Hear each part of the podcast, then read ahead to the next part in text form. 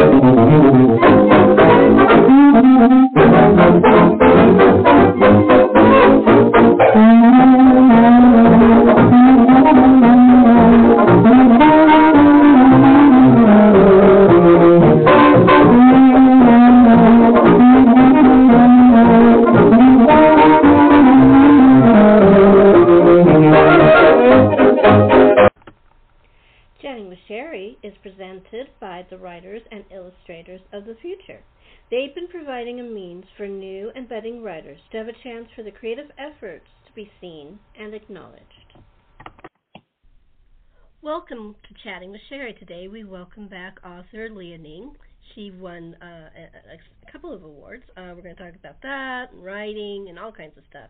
Here's Leah. Hi, Leah. Welcome back to the show. Hi, Sherri. It's good to chat with you again.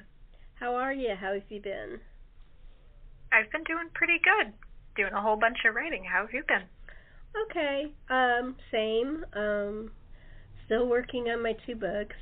Uh, it's hard to get, you know, because I do the show and I do the radio playhouse and and stuff. So it's hard just to concentrate on my books when you're doing all that other stuff. Yeah, I get that. And aren't we always working on the book? I know, I know. And this is this is the part that's really hard for me is editing, and that's what I'm working on. I oh uh, yeah. I am the worst person when it comes to that.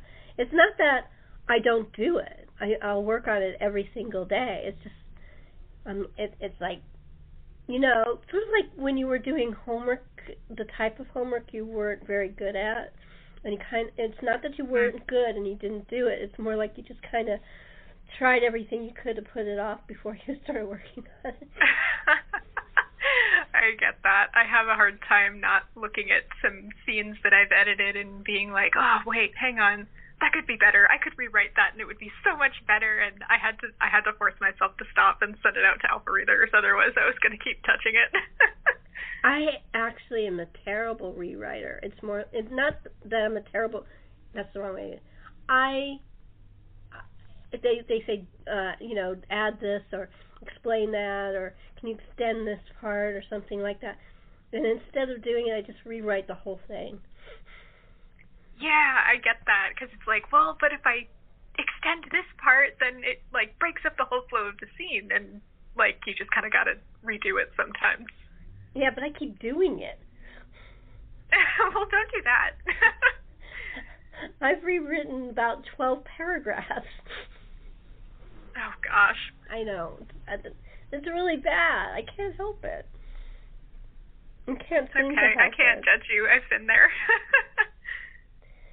but um, but I I actually um, I have a short story idea. I I I don't know whether it's going to get published or what I'm going to do with it, but it's it's actually based on something I went through with my mom. Um, I don't know if you've ever been out with uh if if your mother is an older woman, but my mother, you know, toward the end of her life when she was in her 80s, was extremely intelligent, sharp. She was still with it. She knew exactly what was going on. But you take someone like that out to a restaurant and the waiter or waitress will ask you what she wants. Oh yeah. I I found that and my mother was so upset by it. And I found it so annoying. I'm like, you know, she's right there and she's perfectly capable of speaking. Why don't you ask her directly? Mhm. And they're saying, "Oh, okay." Like, you know, they didn't even realize they insulted a person. That's so strange. And and it it, ha- it's it's it wasn't a, a single experience. It happened quite often. Mhm. Well, it actually happened to both of us once. I thought it was funny. This was more funny. Uh, my mom and me and my brother were out. Uh, I think it was for my mom's birthday, and it was obvious the waitress had a crush on my brother.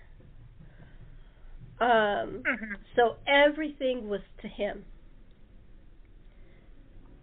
Of course. We're we were both we, we were the invisible women. We were completely ignored. but it was because it wasn't because we were older or any and they she didn't think we were capable. It was more like, oh, he's so cute. that kind of. so what was the short story idea with your mom? it's based on that. It's it's uh, based on how uh when women become older, they kind of become invisible. Mm. It, I like that idea. because it's so true if you think about it. Think about Hollywood. I Right. mean, think about all these great actresses that you've seen that were in their 40s. And they were great. And they were still beautiful. And unless Mhm. they're a big star in some way, by the time maybe five or six years later, they disappear. Right. Yeah. Maybe to the theater because they don't want to deal with it anymore, or maybe they want to be a parent, a full time parent, so they retire or something like that. But it's like most of them do it because they can't deal with the prejudice. But the interesting thing is, is that I'm meeting men that are older that are going through the same thing but in a different way. There's Mhm. a prejudice against age there's an ageism.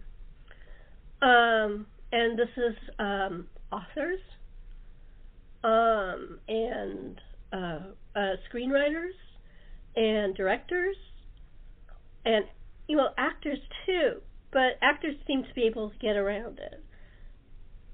But even actors don't get the kind of parts they want to get because they're older Right. Yeah. so it's this ageism is not just against women, it's against men too. It's just different for the men than for the women. The women's purely based not on talent because the talent is obviously there, but on the looks. They're not a babe anymore.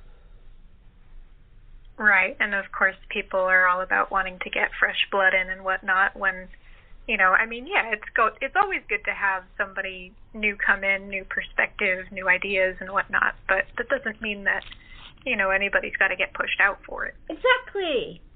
That's the thing. I mean, um, I read this article about writers and ageism, and one of the, I think he, yeah, he was a writer on um, really fabulous TV series called MASH.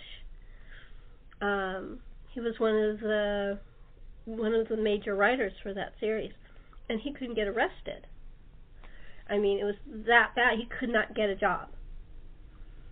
Wow. Um, so he, you know, back when there was the American uh, un, uh, Un-American Activities Committee or whatever the hell those stupid people in the blacklist was, um, people had fronts um, that weren't communist to get their stuff uh, uh, produced.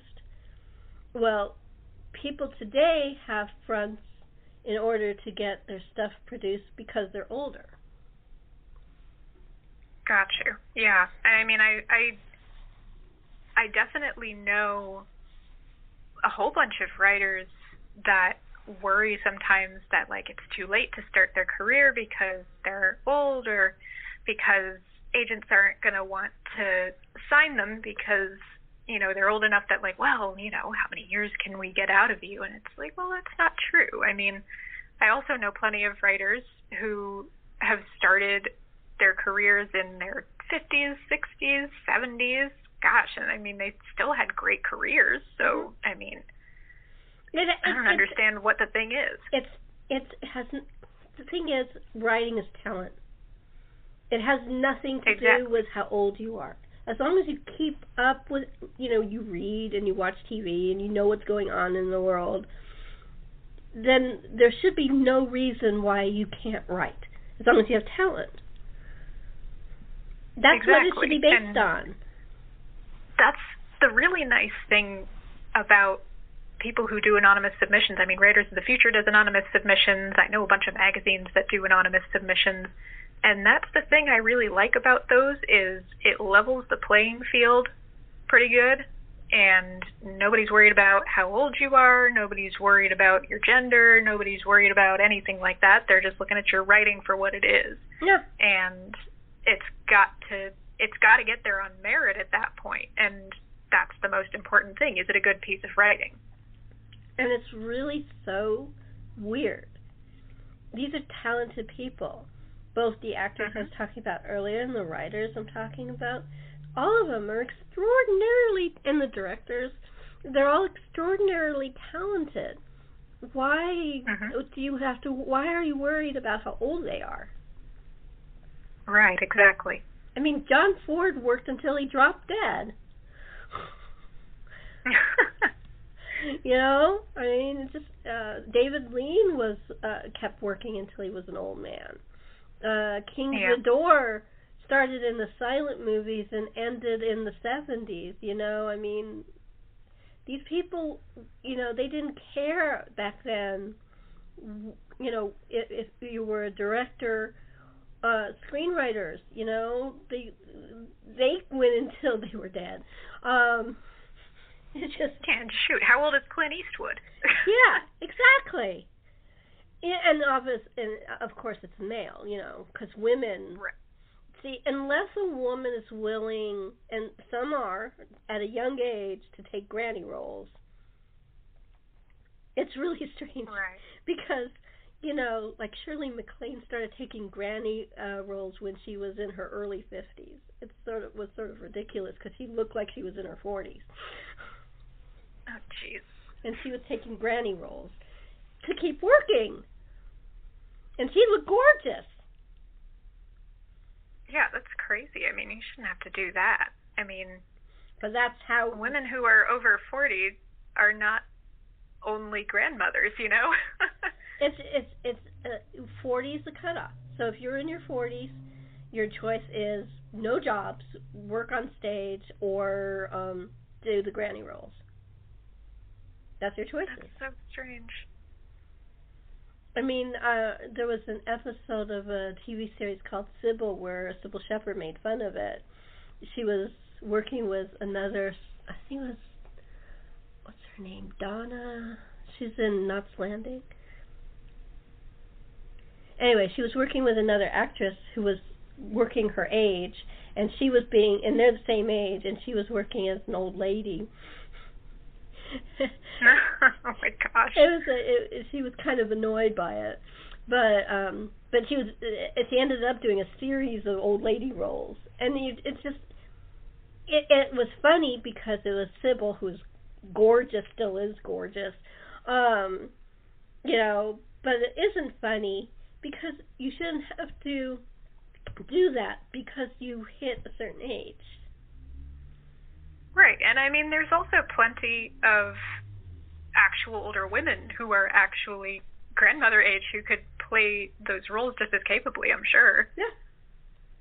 Yeah, and it's just it, there's there's all these things, and there's all these stigmas. I mean, it, like um, Rita Moreno was talking about her career in a documentary I was watching, and she said the biggest joy she had and doing Singing in the Rain was because she wasn't playing a Latin. She was playing um, just uh, just a, a woman. You know, it didn't it didn't even mention right. what her. She was. She played a bitchy character. uh, she was the one who uh, told on Debbie Reynolds uh, that uh, t- to the I don't know if you ever saw Singing in the Rain, but um, Debbie Reynolds was pretending to be the voice of another actress whose voice was really funny and was uh, Singing in Rain was about the silence going into the talkies. And so she was singing and talking for this other actress, and Rita Moreno was jealous because her her part in the movie was so good it, it overwhelmed her, and so she went to tell the other actress, whose character's name is Lena, that this girl was doing it. I mean, she wasn't playing the nicest character, but she was excited because it wasn't. Well, it wasn't just it wasn't just the Latin. It was she played a lot of South Seas characters, and she and she used the same accent. This is what she she said. I used the same accent for every character I played, and nobody said anything. So I'm supposed to be a Hawaiian girl. I'm supposed to be in Tunisia. I'm supposed to be in all these things, and I'm using the same Spanish accent for every single character, and nobody says anything. Oh, jeez. And those are like wildly disparate. I know, I know. It's so funny. But she that's what and she says and it took an actor to cast me in that role. It wasn't the casting director, it was Gene Kelly who cast me as that part. It, uh, he was the only one who would have done that because casting directors would I would she goes I thought oh great I'm playing this character and it does it's not a, a, a, a character that is just about different culture. It's a it's a, a a regular character who's not any culture, and she goes. She's so excited, and she goes. And the next thing I know, I'm back in the South Seas.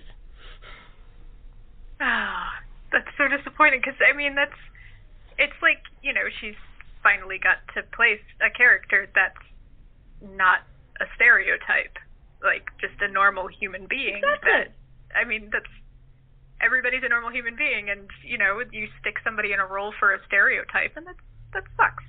Yeah, and and she was talking about, and she's it's it's really interesting. It was I'm an addict of uh, Turner Classic Movies. It, they they had um they they pick movie stars, and she was um uh West Side Story was coming out, and she was in both the West Side Story, the movie back in the '60s with Natalie Wood, and now she's in the new one that Steven Spielberg is producing and directing. As Oh, wow. like she's playing grandma in it. And Of course. well, I mean the lady's in her 80s. Now she should be playing a grandma. Okay, fair.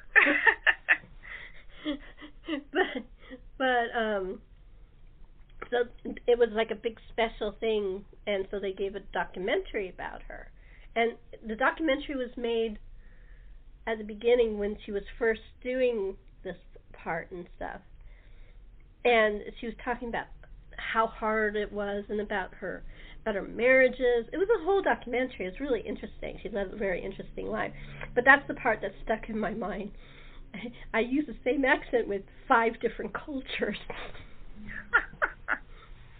That's terrible. and nobody said anything. Because they're so big Yeah, of 'cause it, they don't know. didn't know. They didn't care. Exactly. That's the problem with making a total stereotype part is that you don't actually care about the human being that's there. You just care about the stereotype, and if it matches close enough to your box, I guess that works. I know. It's just really sad. I mean, she broke through it finally. But Right. but it's just why should you? It's just like I I always thought that I love Ava Gardner, so don't get me wrong. But I always thought that um uh Lena Lena Horne should have played the main character in Showboat because she she she was black, she had the looks, she was one of the most beautiful women ever in movies, and she had that incredible voice.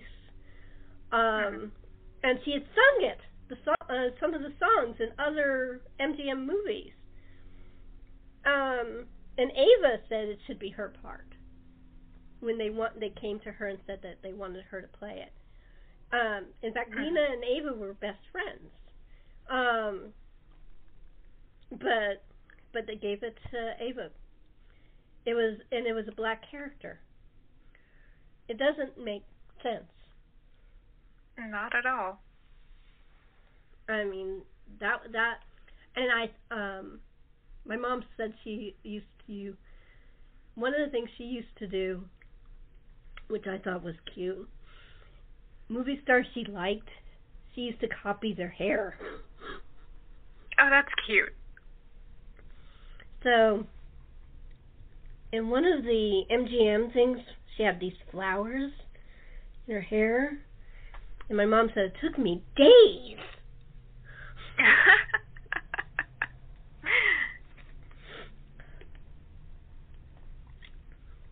I thought it was adorable that is very cute. I'm trying to imagine figuring out how to get all those flowers in my own hair, and it's not working. well, it's just like um, Esther Williams was a great swimming star, and they built Mm-hmm. pools for her at MGM. But she would come out with her hair perfect. It turned out that she put Vaseline in her hair to make it perfect. oh my gosh. Which is a horrible thing to do. My mother found that out. Oh no. Yeah, she did it. She was going Oh, that to just sounds so uncomfortable. she was going to a swimming thing, uh, party, and she put her hair up. She put Vaseline on her hair. That part was okay, but she couldn't get it out yep. when she got Like home. how long must that take? My mom had to take my mom's mom, my grandma, had to take her to a beauty parlor. Sounds about right. But yeah, it's kind of funny. That is pretty funny. Yeah, she used to do that a lot. She did that with Ginger Rogers, all kinds of different actors, actresses that she liked their hair. That's wicked cute. I love that she did that. Yeah, it, it wasn't just those three; it was lots of them.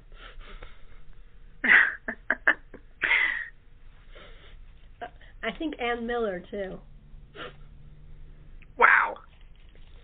Your mom was prolific in the hair department, I take it. She just liked to play. She was a teenager. Um, the other thing she said that was really, really funny. My mom was really brave. When she was Mhm. about twenty, and this is in the forties, she took a train from Rhode Island to L.A. And she was going to stay in L.A. And she almost did, but I wouldn't be here if she did, so I'm glad she didn't. Um, well, that's good. but she was going to um get a, a secretary job and then you know see what happens and um so on the train going from Rhode Island to LA part of it was the super chief and a lot of movie stars would take the super chief to LA and so somehow these some of these women thought she was Ann Miller, even though she never, you know, my mom was very pretty when she, well, she was always pretty, but she was really pretty when she was young. And so this woman kept pestering her for her autograph, saying, "I know you're incognito, Oh, I know you're incognito, but could you please sign this?" And finally, she said, "Okay," and she signed it. And I said, "What did you sign?" and I just it said, "My best, Ann Miller."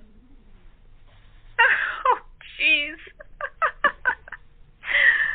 That she is so funny. because she wouldn't leave me alone. Oh gosh, I had somebody was telling me this story. It might have been Carrie English. She um she was walking around somewhere and she saw this guy who was dressed all in black and he had the big black hair and she like got wicked excited and walked up to him and whoever he was walking with and you know held out her book and was like, "Oh my gosh, would you sign my book?" thinking it's Neil Gaiman and it turns out it's Howard Stern. Ah, what a difference! oh my gosh. But it's like the author brand thing. Like you wear a certain type of clothes, you get a certain look and people are just kind of looking for you like that. Oh my God, how funny is that? Yeah, I, I but my mom thought it was hilarious. I go, so someone somewhere has an autograph of Ann Miller, but it's actually you. And she goes, uh huh. yep, and they're never going to figure it out. Or they have and they're Oh, wildly embarrassed. You never yeah. know. I mean, she said it was just on a piece of paper. You know, it wasn't like on a picture. but it's just she thought it was. She said uh, she followed me up and down the train for like a whole day, and I just couldn't stand it anymore. I said, okay, fine. oh my gosh, the whole day. Yeah. It was a three. It's a three day trip from you know back east to um California on the train, So Mhm. the first day, this woman wouldn't leave her alone.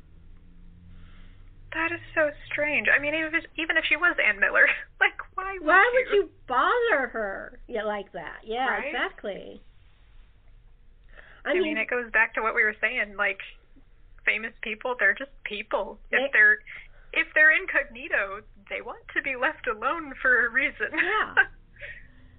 she goes, I can tell you're incognito, but please let me have an autograph. That's I'm not. She kept Ugh. telling her that she's not Ann Miller. She said, I. uh, She said, my mom said, I said it like 20 times. I'm not Ann Miller. I'm not Ann Miller. She goes. One time she said, I'm too young to be Ann Miller. oh my gosh. I mean- and it's like, I mean, And you just you gotta treat people like people. Like, I mean, when I went to um when I went to the Writers of the Future Gala, I'm like walking around and there's all these judges there, right? Mhm. And they're all just extremely prolific writers, extremely accomplished people, and like I'm walking around and there's Kevin J. Anderson, there's Todd McCaffrey, there's like Jody Lynn Nye, and I'm just like freaking out. But you just gotta treat them like people. I mean, if you sit down with, you know, Eric Flint and you tell him like, oh my gosh, you are so scary. Like I'm like you don't tell people that you're like afraid of them or like, oh my gosh, you're so famous, this is crazy. And it's like, I mean, yeah, I wanted to get some people to sign books for me, but you wait until the appropriate time. And if they say no, they say no. Mhm. And you treat them like people and you just sit down and you have a conversation with them. And I mean, luckily all of these all of these judges are super, super nice people. I mean, like I was I don't want to say I was shocked because I wasn't, but it was still like a bit of a oh, you're you're talking to me. you know what I mean? I know. but I, I mean, at the end of the day, they're still people. They just want to sit down and chat with you. I had such admiration for Richard Matheson, who was a great science fiction and fantasy writer. Um, he wrote Somewhere in Time. He wrote a lot of the Twilight Zone uh, TV show. He he was Mhm. just really talented talented man. Anyway, he was at we had a local science fiction bookstore, and he was signing. And he was signing for a book I wasn't that interested in, but I bought brought got that bought that book, and then I brought Somewhere in Time, which I had was Mhm. loved. It was like it's still one of my favorite books. So I said, I know you're supposed to only sign one, but could you sign this one? It's my favorite. And he said, sure. And he and he he said, oh, and you got a picture of Jane Seymour and Christopher um Christopher oh my God Reeves on the cover. He, he goes, that's nice. And and I go, yeah, I actually really, and I told him I actually really like the original title, Bid Time Return. I don't understand why they don't think Americans can understand that. He goes, yeah, I know, neither do I. He goes, I'm an American and I wrote it. yeah, so you would think, and yet here we are.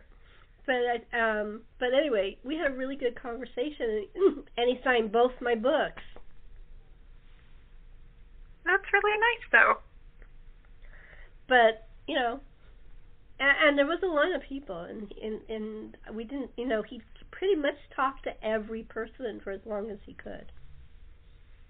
That's really sweet. And like I can imagine that as an author. Like I wouldn't I wouldn't want to leave people out, like if there were a bunch of people because you know, they're human beings too. They're fans of the work, right? But Yep. I mean gosh, I can't imagine how overwhelming it must get if there's like tons and tons of people that are all wanting to talk to you and get a moment of your time and your autograph, you know. Have you ever been to Comic Con? I haven't. Oh, I feel so sorry for those actors. Because um, They get totally crowded, huh? it's just I've been to conventions. I've been to like Xena conventions and Star Trek conventions, so I know what they're like. But Comic Con is a different experience. Instead of a few, um, you know, a few dozen, maybe, uh, maybe a couple hundred uh, people asking for autographs. There were thousands Oof. I know. That's just overwhelming. It's that's exactly what I was gonna say. I I I was watching it. I was like, I couldn't afford it. You yeah, have to it's go. just You have to pay extra and all that. And the other thing that right. they, they have a, a section where you just autograph, which I actually like. That's just an autograph section. You, you you're not waiting outside one of the halls or something. Um, I like that. Um, Mhm. but I can't, I'm trying to remember who it was. It was somebody from um forgot the name of it. Very popular TV show, something Gods. American Gods. No. It's it's science fiction. Oh my god. I can't think of the name of it. It's it was like super popular. I mean, it's all anybody talked about for a few years. Um, it just ended like last year or something. Anyway, um, one of the actors from it, very nice guy, because I was there autographing my book, so I was right across from him. And at first, nobody noticed him because he was in a side area. And Uh-oh. so we were talking. It was I had an astronaut on one side, and across from me I had him. Um, it was really nice. Uh, anyway, I had a good time.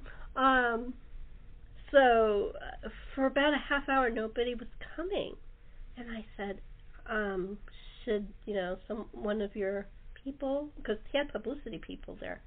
I said, "Should one of your people?" Goes, Shh, let them figure it out themselves. Um,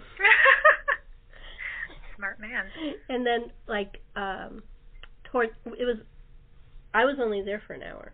That that was my time. Um so I said bye Mhm. to both of them. And as I stood up, my brother came running. Sherri Lee Meriwether's around the corner. You gotta come before her time is up. So, so I went bye, and I'm dragged away by my brother.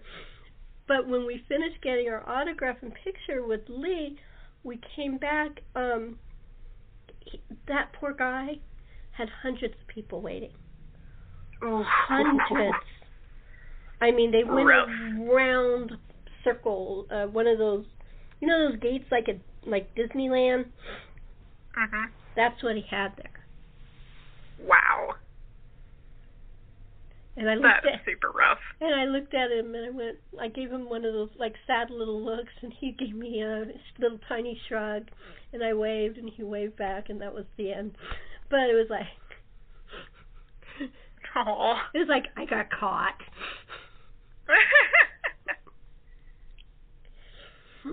you know but um yeah i really felt sorry for people that were like and then the really big movie stars like the late christopher plummer and people like that they were inside the um actual dealer's room but they had um a special section set up and people were around and around and around in that.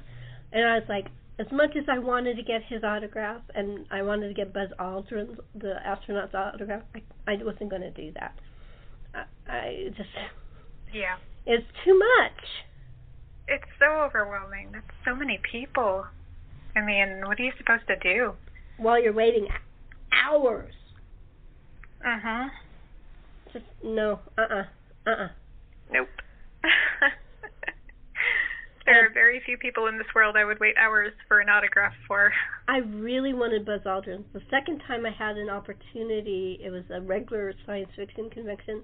I got sick, Oh no. and that was terrible. that was both Buzz Aldrin and Neil um Neil Armstrong. And I was No. dying. I had already set it up. I had it was going. I had tickets and everything, and I had the flu. That's awful. Oh was no. so mad. You know, that's a lost opportunity I'll never get back again to see two of my heroes. Ah. Gosh, that's just terrible. And that was both of them together. Could you imagine? Just Yeah, hearing the them same time. talk, hearing them talk together on, on a podium would have been amazing. But then I was I had an autograph ticket, but to get to talk to both of them in person, people who went to the moon. Seriously, I mean, how many opportunities do you get for that? Yep, I missed twice with Buzz and once for Neil. Somebody oh, up there didn't want me to get it. I guess so. but um, yeah, that was that. Uh, broke my little heart. I'm sorry. That's terrible. But but that's the kind of you know I would be willing to get good for those guys. But even for Buzz Aldrin, I wasn't waiting, willing to wait five or six hours to get an autograph. Yeah, five or six hours. I don't know, man. I might do it for like Stephen King. Hmm. I wouldn't even do it for Stephen King. I wouldn't do it Hey, even for my their own. favorite author. Besides, To there their own. besides there's other opportunities to get Stephen King, relatively young man. Yeah, I gotta find an opportunity for him because I haven't seen a whole lot of like places where you can actually go say hi to him. I'm like, I gotta, I gotta meet the dude. I mean, he was seriously formative for me as both a reader and a writer. I've got like two shelves worth of the guy's books downstairs, and I've never met him. And I'm like, I got to someday, but I just I don't see him going around to a whole lot of conventions. Maybe try writers' conferences. Yeah, I he usually has something on his website about like if he's going to make live appearances and I just don't see a whole lot of them. I mean, it's especially nowadays because of COVID, but he just doesn't seem to be making as many appearances anymore, which is unfortunate. I can kind of understand it though. Yeah, I get that. I mean, he's he's getting older and also he's just such a big author. He'd he'd be one of those people I feel like would have one of those gigantic crazy lines. I know, I know. But I still feel bad. I miss Buzz Aldrin. Ugh, that's so rough. Uh, I mean, man went to the moon. Seriously right. I mean, really, there's only a handful of people who went to the moon, and there's only very, very few of those because Neil and Buzz are both gone. There's very, very. Few, I think there's like one or two of them that are still around of the ones who went to the moon, yeah. and that was like Apollo 14. I think those are the only two guys that are still around. Yeah, that's crazy. You know, that's a formidable thing. I mean, I am a space nut. I am watching everything about it. I do watch all the shows about astronomy. Um, Mhm. but so, as much as I like writers and movie stars, astronauts are totally different ballpark to me. I mean, they're cool people. They've been up to space, man. How many people can say that? Yeah. I mean, there's still guys that um did the space shuttle and stuff like that and worked on the Hubble, which is the coolest thing ever and the Hubble which opened up pretty much everything for us. Um so there's still some people like that and that are around that I can talk that are still young. Um I don't mean young like they're kids. I mean that are not old and wouldn't want to be exposed to a lot of people. You know, that's what I mean. yeah. Yeah, I get you. because they're. I think they're all in like their forties and stuff like that. So they're not. Okay. They're young. I can call them young. I'm older than them.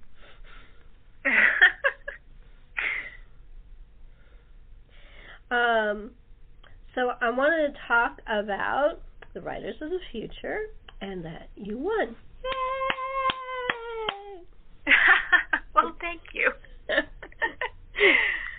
I just scared my cat.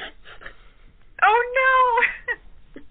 when we were just talking about how cute her little tail was, you can't do that. I know. It's okay. She's she she. It just took a second. Now she, her ears are back down, and she's licking herself again. Okay. All right. All is well with the world.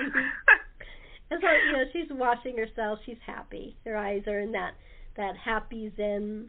I'm licking myself mode. Writers and cats, man. I swear. Yeah, she's.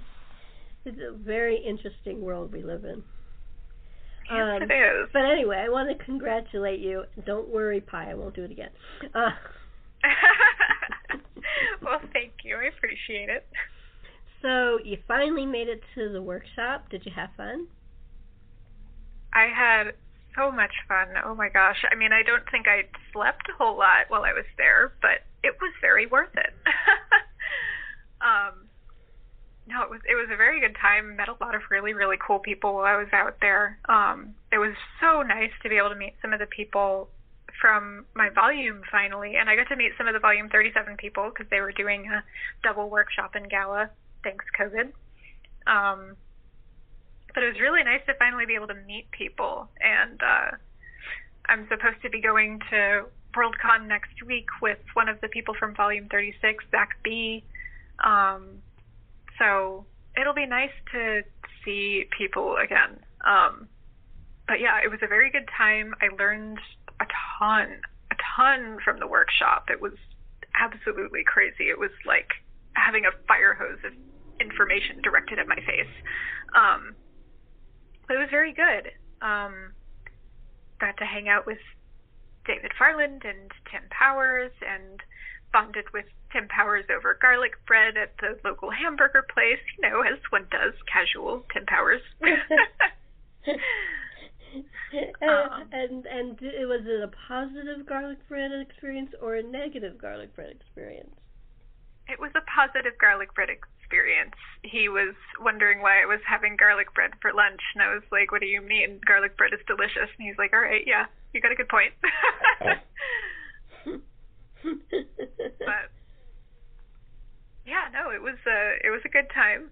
It was um, a lot of information, a lot of lot of people meeting. Um, but like I was mentioning before, I mean the judges are just such sweet people. I mean, very very like they genuinely want to sit down and get to know you and chat with you and hang out at BarCon and go out to lunch with you and I mean, all of the author services people were very, very sweet to me, and it was just such a good time. And everybody seemed so genuinely happy to finally be there, you know, because we got pushed back, I think, two or three times um, before we were finally able to do it in October. Well, I think that's, uh, that's great. And uh, what did you think of the illustration? First, how was the reveal? Did you enjoy the shock of what you what, what you got, or were you pleased, or what, what, what happened? So I was in volume 36, so I had my reveal online, um, which was really, really cool because, I mean, the book had to get published, right? So it was going to come out into the world, but they still made sure that we got to have the art reveal as much as we possibly could. And so they did this cool thing over Zoom where they had all of the art laid out in a grid and you got to kind of look around and see which one was yours and I absolutely loved my illustration. It was so so cool and I got to talk to my illustrator really briefly on there. Um so when we got there in person finally, they did the art reveal for 36 and 37 at the same time in person. And of course, all the 36 people had already seen our illustrations, but we hadn't gotten to meet our illustrators in person yet and um, I had thought that my illustrator wasn't going to make it because she's from Turkey, um, but it turns out that she is going to college in the U.S. So she made it, and I got to meet her in person, and it was so so cool to finally meet her and hang out with her and gush at her about how cool the illustration was. You know, she's a sweetie. That's great. That's cool. And you and you and you thought it was beautiful. It was perfect for your book. I mean, your story. It was totally perfect. I mean, I I remember telling her so the without spoiling the story too much, although I suppose it's been out for a couple of years now. So it's not too big of a deal. But I mean, the the whole story is essentially this character trying over and over again to do one thing, and she managed to fit all of the attempts that he made at saving his wife into one picture. And I was like, I'm just so impressed that you managed to do this without crowding it. It looks so good. And she was like, Yeah, that was the hard part.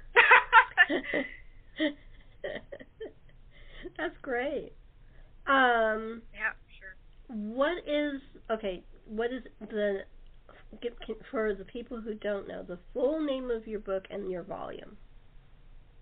The full name of the book is L. Ron Hubbard Presents Writers of the Future, and my volume is volume 36.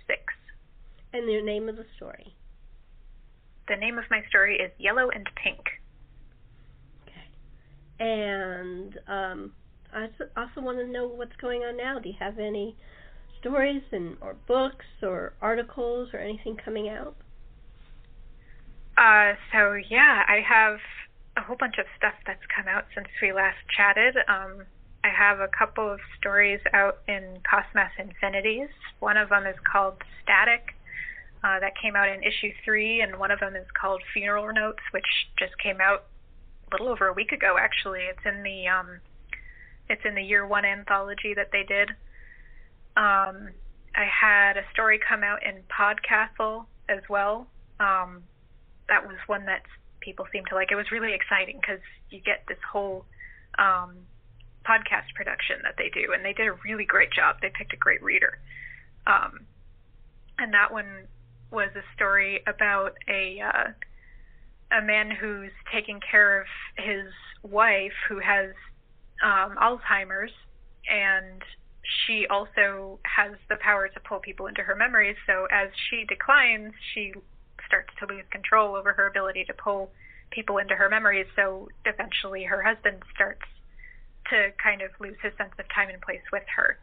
So that story was it's a it's a tough one. Um, I had a lot of people sending me messages after that one came out, you know, telling me about their stories and their experiences with Alzheimer's and dementia and like telling me how the story resonated with them and so that was a that was that was a that was not a fun story, but it was a good one. I really enjoyed it. And um I've got one also that should be coming out sometime early next year. They're supposed to do a Kickstarter for it. It's in a uh, anthology called Spirit Machine.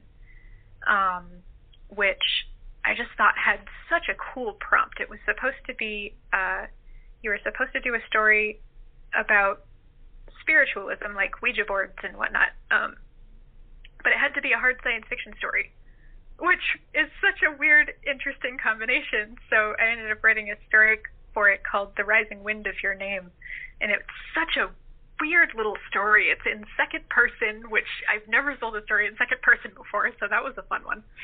Um, and it's a short little thing, and uh, that one is about a um, a spirit who gets summoned, and I don't want to spoil too much of it because it's a short, very short story. But essentially, the spirit gets summoned, and they realize that they are. Um, the summoning wasn't done quite right, and they're starting to tear away, but they're also supposed to be um, helping this person who is in this machine with them to go save some people that they were meant to save.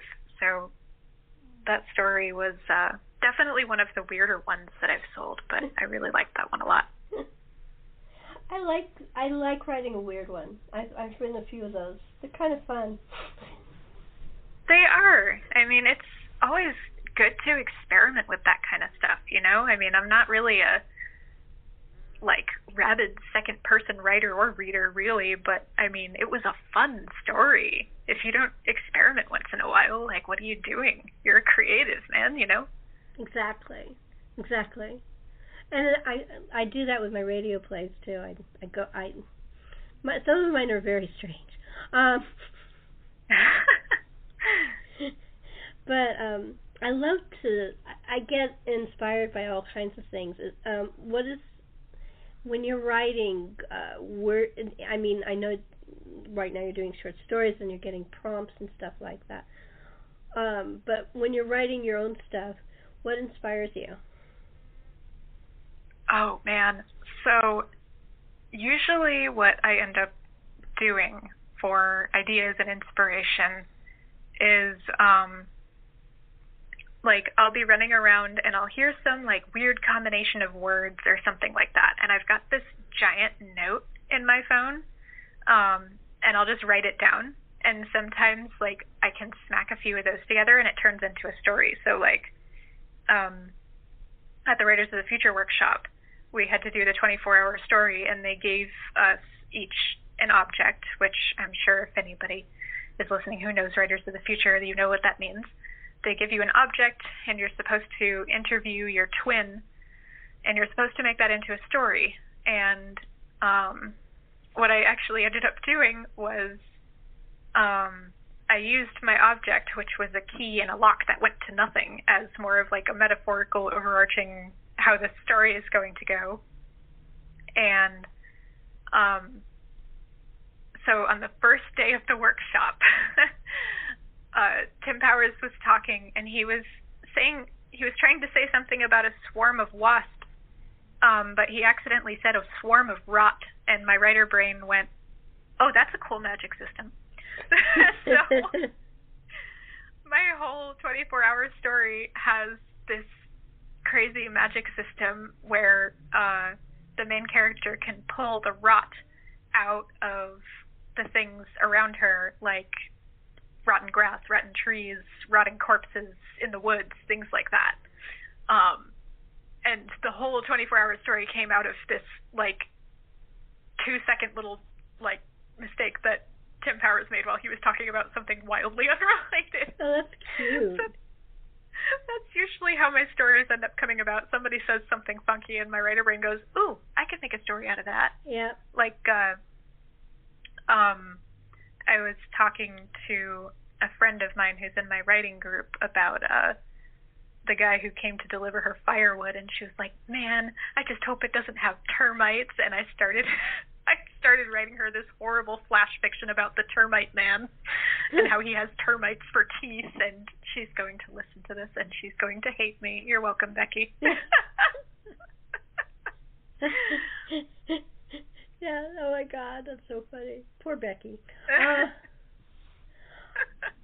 well, uh, we're coming to the end. I, I want to thank you for taking the time out of your day for coming and chatting. Of course. I always enjoy chatting with you. This has been a great time, and thank you for having me on the show. Thank you. And uh, do you have a website? Yes, I do. It is leahning.com, spelled just like my name. And do you have um, any social media? Like, are you on Facebook, Instagram, all that good stuff? Yes, ma'am. I have a Twitter that I'm on relatively frequently, and the Twitter handle is Leah Ning, also spelled just like my name. I try to make it easy for people to find me. That's true. Okay. Um, I want to thank you so much. I um, I really appreciate it. Of course. Thank you too. This was really fun. Thank you. And thank you for chatting with Sherri.